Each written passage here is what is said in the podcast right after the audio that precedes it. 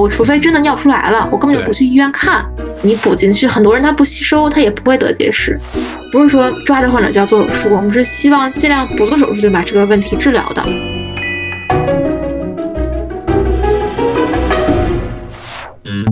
欢迎同步订阅《这病说来话长》之姊妹篇播客。我这行说来话长，二零二三全新出发，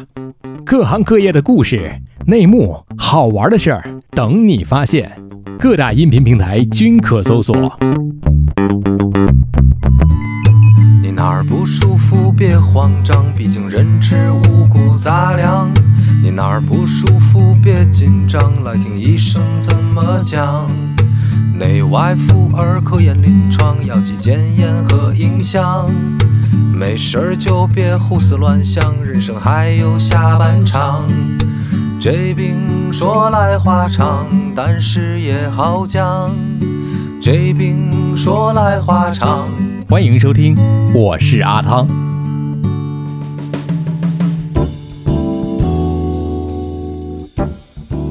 我这行说来话长，之这病说来话长，咱们今天泌尿外科第三趴继续来聊，有请赵医生。Hello，我们又见面了。那第一趴我们聊的是什么？初识泌尿系统。然后第二趴我们主要是女性群体啊，作为呃男性来讲，也可以去听一听啊，回听一下，呃，如何去关注关爱你身边的。女性，她们在出现了我们上述的那些问题的时候，最起码知道啊，她是属于哪个科室的，知道怎么样去给他们一些个日常的一些照顾和一些日常的一些个误区，怎么样去规避。那这一趴回到男性的这一篇来讲呢，首先啊，刚才那趴其实没说完啊，关注了女性的这个健康的时候，我们提到了一个双方的一个男女的一个性生活。这么这个问题当中呢，一些泌尿感染还没有完全好的一些个女性，也就是说，即使你使用了一些，比方。说安全套啊啊避孕套等一些工具的时候，那继续感染的几率是不是仍然会非常高？对我们刚才讲到这个泌尿系感染，就是未育的患者其实是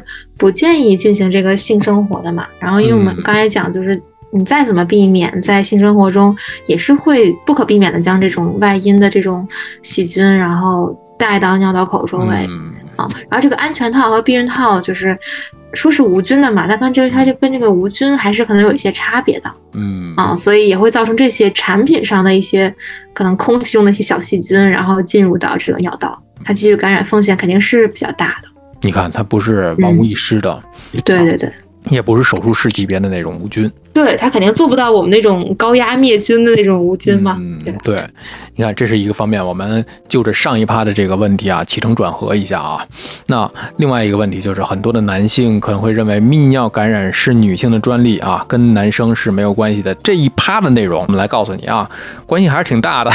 对，关系很大，关系很大。这个也不是说只有女孩子会得这方面的疾病。对，但是呃，这里面我们又有一个问题了。即便是男生啊，很多人会觉得男性的泌尿系统的问题是老年人居多。是这样，这个老年男性的话，他是前列腺增生和这个慢性前列腺炎发病率较高啊，他会出现这种排尿异常啊，比如说像尿频、尿急，然后晚上夜尿增多这种情况。对于这种结石，然后或者是包括一些泌尿科的这种先天性畸形的疾病，在年轻人群中也是有。发生的啊，特别是现在就是年轻男性就是生活不规律啊，饮水少、久坐这种啊，造成这种泌尿系结石也是屡见不鲜的。吓得我赶紧站起来喝，赶紧站起来溜达溜达，喝口水，喝口水，喝口水。哎呀，吓我这一大跳。这是说了，这个大家啊不要掉以轻心。这个问题确实是，大家不要认为我现在还没有这个问题，那不代表过阶段就没有。所以有很多的问题它不是一蹴而就的，冰冻三尺非一日之寒。是这样。就是大家认识到了这一期的重要性啊。另外一个，我们从小孩开始，有一个叫小儿腮腺炎，是吧？小儿腮腺炎有可能会引发睾丸炎吗？嗯，是这样，因为小小儿儿童腮腺炎呢，主要是那个腮腺炎病毒引起的嘛。而这个病毒会，它的抗体会随着这个血流的作用，然后在人体的各个器官，嗯。主要是神经组织，然后包括这种腺体，像胰腺、生殖腺，都会有一些所谓的侵袭吧。然后特别是它会特别容易作用于睾丸啊。嗯它合并这个睾丸炎的话，会比例在四分之一到五分之一左右，嗯大部分是单侧发病，还好，这个是哦可以一些治疗的。但是作为这个嗯听节目的，如果是有宝妈宝爸的话，如果小孩子老是挠自己的会阴区说不舒服的话，你需要嗯重视、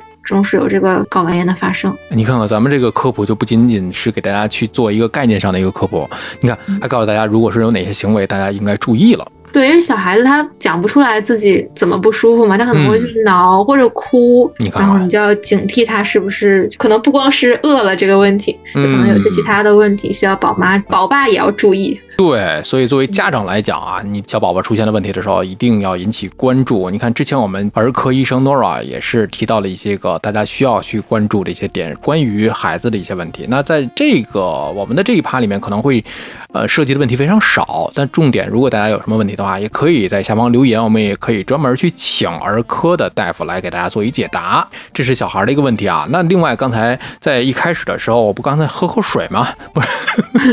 我站起来喝口水吗？因为赵医生的这个提示啊，很多的人就说了啊，久坐，刚才我们提到了，啊，还有一个是喝水少啊，吸烟的有的群体，还有的是熬夜，可能现在大家这个白领生活都会涉及到的一些问题，这些个林林总总也会引发男性的生殖健康吗？嗯，因为久坐，然后熬夜、吸烟，嗯。其实都是一些都统称为不良生活习惯嘛，对吧？嗯然后它也不能说是专门针对这个男性生殖的疾病，而是它其实不良生活习惯会对我们全身各个脏器都会有影响，包括我们这个呼吸、消化系统，可能会便秘啊之类的，嗯然后或者长期就是办公室的人群都会有这种肌肉酸痛。它会引起这个骨关节的肌肉的问题，包括我们全身最大的器官，就我们这个皮肤。我们如果吸烟呀、久坐、熬夜，也会对这个产生影响。所以它其实不只是针对这个男性生殖健康，也并没有说它只针对这个，对我们整体身体有一些不良的影响。所以还是这个调整生活习惯，就是还是我们的健康的第一步嘛。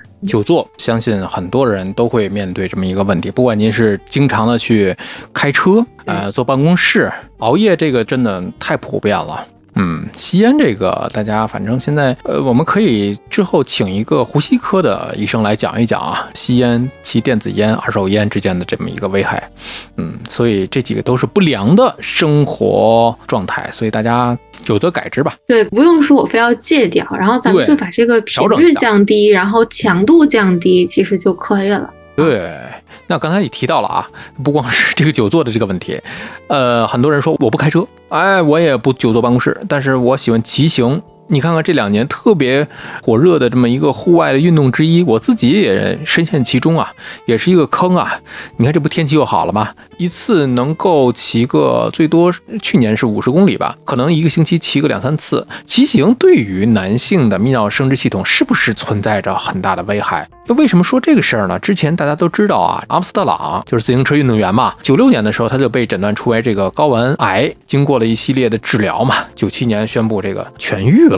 后面人家又夺冠了。但是这也比较传奇啊，正是因为传奇，肯定就会有很多人会怀疑，就是骑自行车压迫这个胯部会不会致癌？那自行车竞技，咱们还不说这个平时的这个运动吧，就说这个竞技的活动，因为咱们再多可能也是有限的。对于这个男性的睾丸是不是有影响？对于普通人来讲，需不需要担心？可以这么说，这个骑自行车是肯定会压迫胯部的，嗯但它肯定不会致癌，要不然就是咱啊们所有的运动员都睾丸癌，这事儿谁受得了？就没有人会当这个运动员了啊！这是这是首先咱们要说的。然后这个睾丸癌的话，它的高危因素应该是可以叫这个睾丸的这个发育不全综合征啊，比如说我们这种隐睾症或者是尿道下裂，它并没有明确指出这个生活习惯呀或者运动方式与睾丸癌有相关性，它还是可能跟基因相关的。然后刚才我们提到这个骑自行车压迫胯部的情况，就这个骑行，尤其是时间比较长那种，是会造成直肠就盆腔这些脏器，它其实盆腔比较小嘛，然后我们嗯很多脏器都是压在一起的，然后你骑的话，它会这些脏器互相还有一些压迫，比如压到前列腺，然后前列腺嗯。正常的分泌那些液体就会分泌的不畅，它那个嗯。输出口被压的分泌不畅，然后骑行姿势不正确，就是比如车坐特别高，你就一直嗯。弓着，然后这种情况下也会导致这种前列腺局部的一个充血，它会一直你的压力会一直放在前列腺上了，这些就是你整个上肢这些力学这个角度的压力会在它身上，长此以往可能会造成这种前列腺炎的发生。所以这个骑行的话，它首先肯定是一个好的有氧运动嘛，但它那个你要掌握这些骑行的时间，还有正确的姿势非常重要。对，还有一部分就是我去接触的有一些人啊，对于自己车啊热衷于改装，他可能会把这个座椅啊改的特别的小，然后呢，什么碳纤维的、超轻的、超薄的，这是座椅。但是我我是骑不太习惯，我觉得还是可能舒适一点更好吧，可能我觉得。对，因为可能骑车我是完全不懂嘛，然后但是这个它好不好，就是你肯定不舒服的时候，自己肯定首先会你会先体会到，就我硌得慌，我不可能不知道。然后这种情况下，其实就是不是一味的追求这个车的，呃，所谓的性能了吧，还是对自己的配饰更重要，得有能骑的那个身体。对对对，要长期这个就是年纪轻轻的，就这个尿频尿急，咱们就更骑不了车。是这样，最后闹的这个车你都骑不动了，那不就坏了吗？很多的朋友说，啊，虽然硌得慌啊，没事儿，你适应适应就行了，啊，你适应久了就可以了。但是我觉得你上来如果是特别的那种不好的那种体验感的话，嗯，还是从身体的健康角度上去考虑这么一个因素吧，是吧？这个体验感肯定是自己先体验到。对对对对，让身体再给你一个反馈啊，人身体可能给你总是支撑着你干活，人家不乐意了，哪天人家就罢工了。我跟你说吧，就光你耍帅了，然后这个我这前列腺特别不舒服，那怎怎么能忍？对吧？对，所以说到这个前列腺的问题，也是作为男性生殖系统当中重要的一个呃性腺器官。呃，为什么男性的泌尿系统在临床问题上都离不开它，就绕不开？你怎么讲都会绕到前列腺的这个问题。就说这是不是跟它的解剖学的这个位置是有相关性的，还是因为其他的一些什么原因吗？呃，男性泌尿系统它其实从肾上腺，然后往下一直到尿道前列腺嘛。然后，但是前列腺为什么这么受关注？可能因为它不仅属于这个泌尿系统的器官，它也同时属于这个男性生殖系统的器官，它兼顾着两个方面的工作。嗯，所以它也是比较重要的，也会引起广泛的关注。然后再者说，就是也是随着我们国内这个医学的进步，包括科普的这个进步吧，然后前列腺的问题。逐渐会引起大家的重视，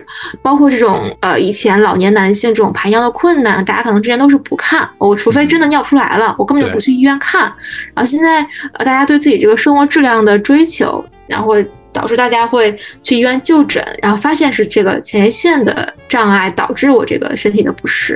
然后包括这个前列腺肿瘤也是嘛，就是为什么最近呃数据上显示着国内前列腺癌发病率越来越高，它不是真的发病率高了，而是因为我们体检的普及导致我们这个被我们发现了，是这样。你不查就没有啊？对，我不查我不知道，然后但是我现在查了，发现哎，好像确实有这么回事儿。嗯，这样子，所以有很多的这个科普文章啊，或者是一些个所谓的自媒体新闻啊，您得两面看。一方面，您看，哇，这个数据可真可怕，最近这个前列腺癌这么的高发病率，其实它是有原因的。对，之前就是国内大家都不体检嘛，大家就就就这样了。然后后来这个随着慢慢的普及，大家对这个体检的频率也增高，就会发现有一些各种各样的问题。哎，所以这个大家就为了不发现病啊，就不去体检了，这是不对的啊。对 对，这个是掩耳盗铃。其实啊，体检的用意不是在于我们看看这个数字究竟可以上升到多高，我们目的是早发现、早诊断、早治疗。对，对自己的身体有个全面的了解，因为这身体是我我们最能掌控的事情嘛，对吧？有个交代。对对对，我们还能造作多少年这样？是是造作多少？来吧，造作吧。对对对，包括我们之前的这些个肿瘤的专题，肖郎也跟大家说了，如果自己处在一个高危人群，或者是自己觉得身体可能是曾经患有一些疾病啊，或者是做过什么样的一个大的手术，您需要复查，其实半年体检是当时肖郎大夫他给大家的一个建议，是半年一体检会好一点啊。对，就是我们。包括我们现在，比如各种单位入职嘛，学生都会有体检，这个体检是非常正常，就是你要正视这件事情，就不是说我我躲着它，这个疾病就不会找上我了。对，嗯，而且我要正面跟他对冲，就是我要就是迎接这件事情。嗯，所以这个如果有体检中心的或者是体检机构的品牌商，如果听到的话，可以跟我们联系啊 我们可以给听友一些福利。可以。哎呀，我们都说到这儿了。言归正传吧，再来说一说刚才讲到的前列腺癌啊，前列腺癌特异性抗原 PSA 的升高，会不会就意味着你得了前列腺癌呢？啊，这个是不一定的。它这个升高当然并不一定是癌症嘛，它这个哦全称是虽然叫前列腺特异性抗原，这么叫是因为它是由前列腺那个腺泡导管分泌的嘛，嗯它是有这个组织的特异性，它是特异性比较高。它正常值的话，PIC 男性应该是不超过四，但它的影响因素也很多，比如说提到了老年的前列腺增生，嗯包括我最近的前列腺有炎症，包括我的年龄，嗯呃，或者我刚做完直肠的体检，嗯前列腺按摩等等，然后都会引起它的一个前列腺数值的波动，PSA 的波动。因此，这个前列腺 PSA 的升高肯定是不能作为前列腺癌的诊断依据的。啊，你看了吗？就是这里面嗯所有的这些个数据、这些指标，呃，它不是一个单独的一个单一指向性的一个因果关系，对，有那么多的导致因素啊，对，它特异性很高，但是它并不是真的一定是前列腺癌。所以不要自己盲目的去网上查，一查肯定都是啊，是吧？对，大家可能说的一些比较严重，然后就把大家吓到了。啊，所以赵医生，你听过我们这个呃这病说来话长主题曲吗？啊，听您唱来着，不是那是 我您唱的吗？那我写的，同事唱的啊，我的这个本职工作同事唱的，里边有一句话特别的好，哪儿不舒服别慌张，来听医生怎么讲。您不能自己对看家族群里的各种推文，感觉自己没剩多少时光。所以这个嗯医学科普，是，如果如果就是大家都是靠推文治病，那我们这么多年不就白学了吗？可以说，那 推文治不了病，网上搜索引擎它给您诊断不了啊。Chat GPT 看吧，咱也不知道今后能够进展到一个什么样的程度啊。当然也有可能高科技来了之后，呃说不准啊。这个、呃未来的事儿可以交给未来啊。先说眼巴前儿的事儿得了。这个眼巴前儿，我们其实这一期很接地气了，就很多的这个情况啊，我觉得可能大多数人都会有。你比方说啊，接下来这个问题就是尿频、尿急，男性和女性他们有没有什么叫他们？就是男性和女性有没有区别？就感觉自己站在一个什么位置？男性和女性之间有没有区别？是膀胱所造成的问题，还是肾脏所造成的问题，还是说男性的前列腺所造成的问题？这个尿频尿急，它通常是这个膀胱和尿路的一个刺激的症状。嗯啊常见的有感染嘛，然后比如说这种膀胱炎啊、尿道炎这种嗯。受到病原体的刺激产生的一个膀胱收缩，嗯。特别是这种比较严重的一类，就是这种结核的感染，这可能也比较少见了，在可能过去比较多的结核感染，患者会出现这种尿意，就尿急、尿频的这种表现。呃，这是膀胱的问题，然后前列腺的问题呢，就比如它如果出现了炎症，呃也是会引起这个尿道黏膜的刺激，有上述的现象。嗯，所以尿频、尿急这几个都可能导致它这些症状的发生，哦都有可能。都有可能，都不是完全能忽略的。再来说一个啊，这不前一阶段是冬天嘛？你看，像北京地区现在可能才暖和过来，呃，有人说了，天冷的时候啊，哎呀，总上厕所，天冷小便多嘛。你说这是因为肾不好，需要补肾，是这个原因吗？小便多肯定是肾好，因为就肾不好的话，就透析的患者没有尿，这不是中医角度，我可能也不太了解这个补肾的情况，嗯咱们就单纯从这个肾功能角度来说啊，嗯我肾功能不好，我就没尿了，对吧？嗯所以这个小便多其实是肾好的表现啊但。是它多到什么程度有一个临界点吧？嗯，多到一个尿。频，那就是刚才上一个问题。对对对，天冷它会出现这种生理性的尿频，它是正常的现象啊。首先就是这个天冷的话，我们机体的抗利尿激素会分泌减少。我们为了适应我们这个人类，为了适应天冷，我会代谢增强，但是它这个没有什么泌尿系统一些器官实质性的病变啊。啊，主要表现在这种我排尿次数增多，但每次尿量并没有很多，就是我总体的数量跟我喝进去的其实差不太多。嗯啊、天气热的话，可能我们就出汗嘛，嗯，对。然后水分蒸发的比较多，所以排对到组成尿的部分就没有那么多了。哦，嗯这么一说的话，确实是这个事儿就说通了啊。大家可以结合上一个问题看，我们不是说多到什么程度啊，你到了尿频的程度，可能是，那那就是另外一个问题了。对，大家得关注一下。比如我今天就喝了一杯水，但我尿了得有三四千毫升，那可能确实是有点问题，你就再看看怎么回事了。嗯那如果我就喝了一杯水，然后他尿这点儿，就也是很正常的，就咱们出入是平衡的嘛。这个对对对，的问题是这样。对对对那，这是需要去了解的。另外一个，在老人儿经常讲啊，哎，你这个尿液是黄的，经常会说什么？就是上火。啊上火了，，这可能是嗯哎通俗的一个讲法，但是咱们今天现在啊，就是让赵医生在泌尿科的角度上来讲，这是因为什么？老人说的上火，可能也是我大致理解嘛，就是这种体温升高啊，或者是这种嗯中医讲的这种热症，嗯是这种体液我们蒸发过多的时候，它尿液就是随之的减少、浓缩，颜色就会变得稍微偏黄，它因为整个的容量少了，然后嗯整个那些呃色素就会显得比较偏黄，啊，是这样。而我们早上第一泡尿偏黄，原因也是这个，因为夜间都没有喝水嘛。嗯所以这个尿液浓缩了，然后这个时候就是你多喝点水，多休息，然后清淡饮食，其实就能调整过来了。但如果这种咱们要说，如果尿液持续都是黄的，就我怎么喝水它都不缓解，嗯其实应该瞧一瞧了，有没有？就之前我们也提到嘛，您之前那个节目应该也做那个肝胆方面的灰盆手术嘛，就是是不是一些梗阻性黄疸的问题了，对不对？啊，嗯你看大家俗称的上火的问题，这是由于嗯这一系列的导致的。还有一个就是刚才也是跟上两个问题一样了，就是过犹不及。对嗯它的持续时间，一是它的这个上火程度吧，就是它颜色的一个持续程度。那我可以再延伸出来一个题外话啊，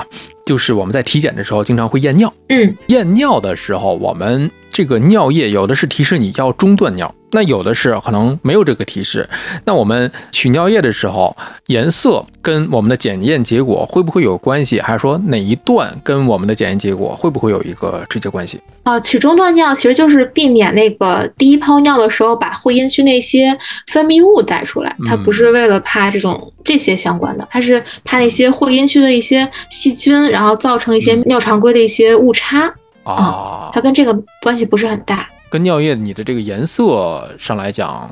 关系也啊不是，颜色不是很大，这颜色并不能诊断什么问题，总是问一些提纲之外的。可以，这个很重要。嗯哎，再来说啊，另外一个，很多人会到了一定年纪会提倡补钙，咱们不说怎么样去补钙，咱们也不提它的补钙方式啊，就说多补钙对身体好，但是是不是补钙也是肾结石产生的一个原因呢？我们还是要注意量吧，就是补钙肯定是对补钙肯定是很重要的，然后但是我们要考虑我们身身体能不能吸收它。补钙特别多的话，确实是会有一些增加肾结石的风险，但是嗯不一定会导致就发生肾结石，因为结石它是主要还是受遗传的影响比较大啊。啊，对对对，因为它那个你补进去，很多人他不吸收，他也不会得结石。嗯嗯，它那个结石钙的含量跟我们吃进去的钙问题不是很大，主要是看我们尿液中钙的含量。钙是很多结石的主要成分，但结石也分很多种结石，嗯，它的这个结石跟胆结石的那个结石又不一样了。呃，不太一样。常规意义上推荐的这个补钙的量，比如就卖奶粉的时候那种补钙量，它肯定是不会增加肾结石的发生风险。嗯嗯，那另外一个问题也跟肾结石有相关性了，也就是说，有的人有肾结石，但是没有症状，那要不要治疗？啊、不一定，无症状的结石是不一定马上需要治疗的。啊嗯这要根据我们结石的那个情况嘛。啊，但是如果结石造成梗阻了，就是我们会对肾功能有影响了，或者造成这种、刚才我们说的这种尿急、尿频、尿痛这种感染的情况了。其实说白了，就已经影响我们的正常的工作，影响我们患者的健康了。这种情况下，呃，是需要积极处理的。但如果这个结石很小，而且不在这个梗阻的路线上，在结石在肾脏里面，嗯不影响功能啊，我们其实可以定期观察，暂时不需要手术处理的。啊，你看看，这也是需要分门别类的。对，我们分门别类看，不是说我马上就非得那个冲击波碎一下，没有那么着急的，啊，冲击波，感感觉到了这个变形金刚基地了，一下一下就可。环环球影城就来了，这个事儿可以去环球影城挂号啊。对对对，嗯，可以啊。呃，这是说到了这个肾结石的问题，还有一个就是在体检，体检在我们这一期里面被 Q 到了很多次啊，也不知道有没有 Q 到一些个体检机构啊。这个 体检的时候发现，呃，很多的这个肾脏肿物，是不是一定要切掉？体检发现，就是一般单位体检可能都是做个腹部超声嘛，嗯啊，超声其实看的也不是特别的明白啊嗯。他如果是发现了占位，而且超声已经给你报出来了，嗯，就其实应该做个 CT，然后咱们来进一步明确。啊如果在影像学中，因为现在随着这个影像这个分辨率越来越好，比如那个核磁都出九 T 的嘛，那、信号很高的情况下，影像科医生觉得是有一些占位，或者他们倾向于恶性，那肯定是要做切除手术的。那如果影像科医生，包括我们临床医生，觉得更倾向于良性的，或者它很小啊、是这种囊肿啊，或者这种错构瘤这种良性疾病，嗯呃，而且这个生长的位置大小并不影响肾脏功能，其实是可以动态观察，不一定也是马上需要手术治疗的。这个动态观察也是每隔一段时间您要再呃，基本上三个三个月到半年吧，做个超声，因为超声的话对身体也没有害处，嗯你就当常规体检看看它什么情况。因为呃，作为外科医生来说嘛，肯定是不是说抓着患者就要做手术，我们是希望尽量不做手术就把这个问题治疗的，不是说我们是外科大夫我们就拼命要做手术，我们肯定是要选对患者最有利的一个治疗方式。嗯，动态观察其实就是最好的治疗。啊，我觉得赵医生真的是把我们之前是不是所有的这些都听过呀？这前几期 Q 到了好多期，你别说马浩宁这脊柱外科。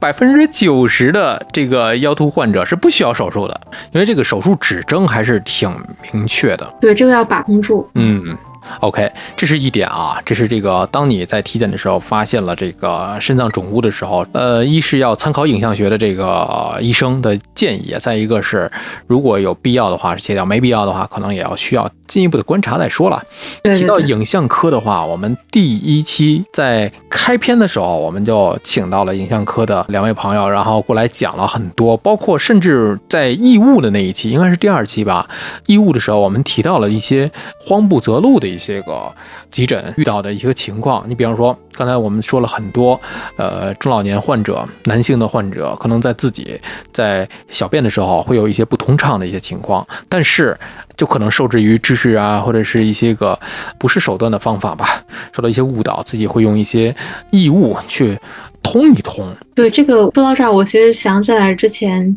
接诊过一个急诊，也是就是就真有这样的，对，然后四个比较年轻的男孩子吧，然后往尿道里塞草根，然后他们就是应该是我我也不太能理解那个心理，他们就看谁能尿出来，然后最后我那个患者是唯一一个没有尿出来的，啊，他就接受了急诊手术，然后把那个草根取出来，有这么个事情。然后这可能在影像科就更常见，他们可能见到的更多。急诊的话，我们跟患者聊的也没有那么多，然后主要先给他处理这个急性的问题嘛。对对对，然后他后续就出院了，也并没有跟他，因为是半夜发生的事情，也很难跟患者长时间的交流。也患者好像也他的角度也不是很想跟我们过多的分享他这么做的原因是，啊，然后就终究看起来有一点拿自己的身体不太当回事儿，对对对角度啊，对，这种情况下就是如果你真的有这种情况下。包括我们就是听众朋友们，有这种情况下，其实该看还是要看，你不要等着把它尿出来。这种如果嗯是时间长的话，它在体内可能会有一些更大的危害。嗯，而且前列腺肥大影响了这个自己的排尿，也不是说用一根铁丝能解决的问题。对的，对的，对的。而且这个身体里面如果进入了异物，自己身体会有一些个反应，也不是说你能想拔就拔得出来的。对，而且它严重的情况下，它要从直肠进的话，它对肠道非常脆弱的。如果穿破的话，问题更加严重。哎呀，真的是有的时候，这些从急诊上来讲触目惊心的事儿，在起初这些患者做的时候，可能会没有想到会这样，会面对这么触目惊心、危害生命的这么一个结果。对对对，所以不要因为啊一些自己的某些原因吧，不管是慌不择路的一些个误区，还是因为等等等等其他的一些个原因吧，所以还是多了解自己的身体构造，多去看一些正向的一些科普内容，我觉得会好一点。对对对，那说了这个男性普遍面对的这么一个问题之后，还有一个可能在青少年时期家长会呃面对的一个问题，就是孩子的这个包皮过长。那这个小男孩的包皮过长是不是要必须进行手术治疗呢？嗯，包皮过长的男生在保持这个清洁的情况下，也不是必须进行治疗的。但是包皮过长有他自己的一些影响嘛，他的那个皮脂腺分泌，还有他上皮一些脱屑，会造成这种包皮垢。它会在包皮那块有聚积，然后反复的话会造成炎症，炎症肯定是要处理的了。然后这种长期的炎症会造成包茎，包茎其实就是包皮能变硬嘛，所谓的变硬就把尿道口就是堵塞住，造成这个外口的狭窄。然后这种情况下是一定要手术治疗的。如果是年轻的男孩怕自己有后续这些问题的话，其实切除也是可以的。啊，嗯，你看，所以这我们又 Q 到了上面的这两期的这个前面妇产科啊，刘医生讲的那个问题，在就男生跟女生的这个交往过程当中，如果男生的一些自己生理的卫生问题，会导致女生的一些个疾病的产生，所以在这里面我们也是从每一个角度去分析吧，因为这个事儿不单单是单性别的问题。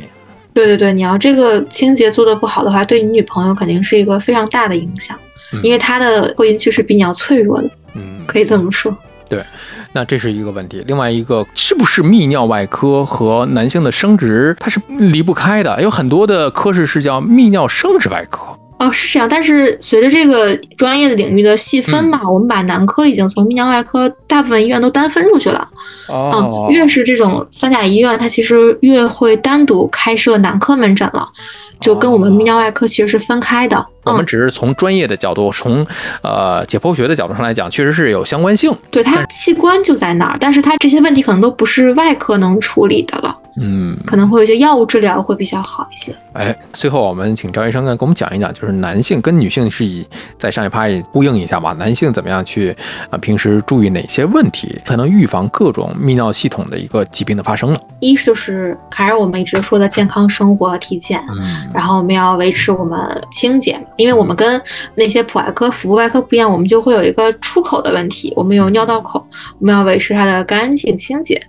我们要规律的生活，然后健康饮食，其实就是这些。嗯，听起来还是挺简单的，对，能做到就 很好了。对，但是能做到好像又很难。对我们现在很难有人不熬夜啊，很很难就有人这种完全的健康。对，也就是说熬夜也不是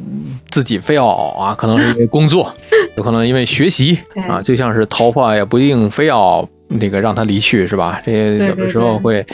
这个不能控制自己啊。所以嗯在每个人生活过程当中吧，我们只是从健康的角度上来讲，就是尽可能维持一些健康的生活。对，出现了一些我们上述提到的一些症状的话，如果您觉得身体不适的话，请一定要到线下的正规医院去挂号就诊，去询问您的临床大夫。对，我们在这儿只是给大家进行一个健康的一个医疗科普而已。在这儿，我们感谢赵医生啊，用了这三期的时间跟我们讲了那么多泌尿外科的这些事儿，感谢感谢感谢。好，谢谢大家。